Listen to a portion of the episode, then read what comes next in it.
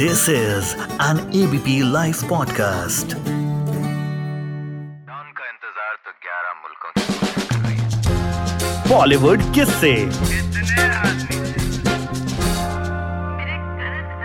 आए हैं?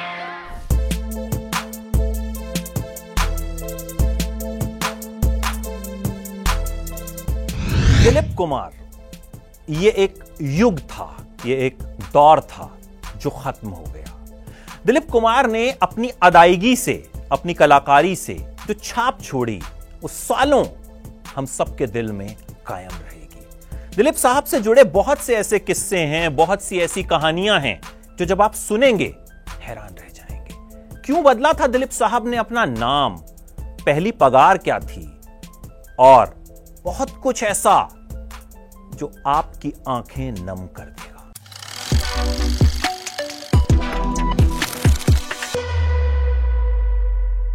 दिलीप कुमार का जन्म 11 दिसंबर 1922 को पेशावर में हुआ था, जो आज पाकिस्तान का हिस्सा है।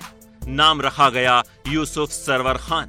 उनके पिता लाला गुलाम सरवर फलों का कारोबार करते थे। पेशावर में दिलीप कुमार और राज कपूर पड़ोसी हुआ करते थे और दोनों के परिवारों की आपस में अच्छी जान पहचान थी। दिलीप कुमार के पिता ड्राई फ्रूट्स का बिज़नेस करने लगे और मुंबई आ गए। कुछ दिनों बाद उन्होंने दिलीप समेत पूरे परिवार को मुंबई बुला लिया था। दिलीप कुमार ने बार्नर स्कूल देवलाली से अपनी पढ़ाई की थी। उस उम्र में परिवार के साथ हुई किसी अनबन के चलते वो मुंबई छोड़कर पुणे चले गए। पुणे में उन्होंने कैंटीन में काम करना शुरू कर दिया। बाद में उन्होंने खुद की कैंटीन खोल ली। उनका कारोबार काफ़ी सफल रहा। इस बीच घर वालों से उनके रिश्ते भी बेहतर होने लगे। लिहाजा वो मुंबई वापस लौट आए। इस दौरान कमाए हुए सारे पैसे उन्होंने अपनी माँ को दे दिए और तय किया कि अब मुंबई में रहकर ही कुछ काम करेंगे। दिलीप साहब काम की तलाश में भटक रहे थे कि एक बस स्टॉप पर उन्हें अपने एक जानकार मिले डॉक्टर मथानी। डॉक्टर मथानी से दिलीप साहब ने पूछा, कुछ काम मिलेगा? डॉक्टर मथानी बोले, भाई, मेरे पास काम तो नहीं है, लेकिन मैं बॉम्बे टॉकीज की मालकिन से मिलने जा रहा हूँ। देविका रानी, तुम साथ चल सकते हो। तो दिलीप साहब उनके साथ गए, देविका रानी से मिले। देविका रानी ने कहा, काम करेंगे? दिलीप साहब ने कहा, करूँगा। तो देविका रानी ने कहा, हम आपको एक महीने के साढ़े बारह सौ रुपए देंगे। अब भाई उस वक्त साढ़े बारह सौ रुपए बहुत ज़्यादा हुआ करते थे। दिलीप साहब ने तब तो हाँ कर दी। बाद में डॉक्टर मथानी से पूछा कि डॉक्टर साहब, देविका जी सही में साढ़े बारह सौ रुपए बोल रही थी? और डॉक्टर मथानी ने कहा, हाँ, साढ़े बारह सौ रुपए बोल रही थी और यही आपको मिली। दिलीप कुमार को बचपन से ही सच संवर कर रहने का शौक था। देविका रानी को उनका लुक पसंद आया। उन्होंने पूछा कि क्या दिलीप कुमार को उर्दू बोलनी आती है? दिलीप कुमार ने कहा हाँ। उसके बाद देविका रानी ने कहा कि हमें अपनी नई फ़िल्म के लिए एक हीरो चाहिए। तुम कल से काम पर आ सकते हो। इस तरह से उनका फिल्मी सफ़र शुरू हो गया। जब दिलीप साहब के फ़िल्मों में आने की बात हुई तो देविका रानी ने कहा कि भाई आपको अपना नाम बदलना पड़ेगा। उनका नाम यूसुफ खान था। देविका रानी ने दो तीन ऑप्शन दिए, लेकिन यूसुफ को दिलीप कुमार पसंद आया और वो अपना नाम पता है क्यों बदलना चाहते थे। इसकी सबसे बड़ी वजह थी दिलीप कुमार अपने पिताजी की पिटाई से बचना चाहते थे। उनके पिताजी बिल्कुल नहीं चाहते थे कि दिलीप कुमार फ़िल्मों में काम करें। उन्हें यह सब नौटंकी लगता था। तो दिलीप कुमार ने सोचा कि अगर मैं अपना नाम बदल लूँगा, यूसुफ से दिलीप कुमार हो जाऊँगा तो पिताजी को पता ही नहीं चलेगा। लेकिन उनकी पहली फ़िल्म का पोस्टर उनके घर के बगल में लग गया और पिताजी को पता चल गया कि बेटे ने अपना नाम दिलीप कुमार ने अपने करियर की शुरुआत फ़िल्म ज्वार भाटा से की, जो साल 1944 में आई। हालाँकि ये फ़िल्म सफल नहीं रही।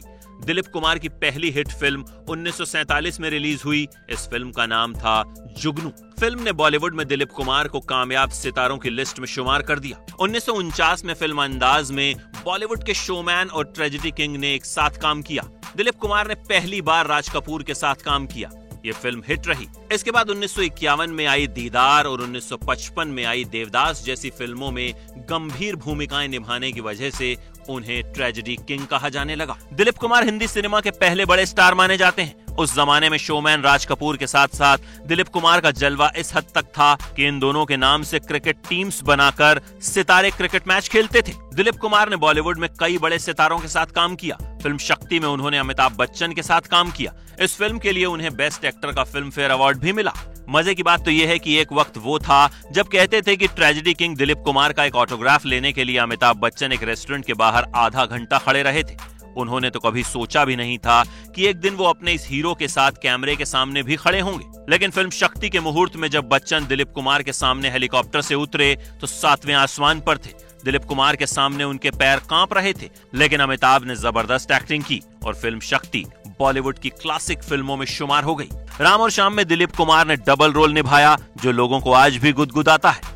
1970, 80 और 90 के दशक में उन्होंने कम फ़िल्मों में काम किया। इस वक्त की उनकी फ़िल्में क्रांति विधाता दुनिया कर्मा इज्जतदार और सौदागर काफ़ी चर्चा में रही।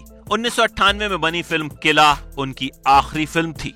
दिलीप कुमार की आखिरी फ़िल्म भले किला थी लेकिन वो हमारे दिल में हमारी यादों में हमेशा रहेंगे कहते हैं, कलाकार कभी मरता नहीं है। और दिलीप कुमार तो ऐसे कलाकार रहे जिन्होंने अदाकारी का मतलब बताया, जिन्होंने अपनी खामोशी से भी अदाकारी कर दी।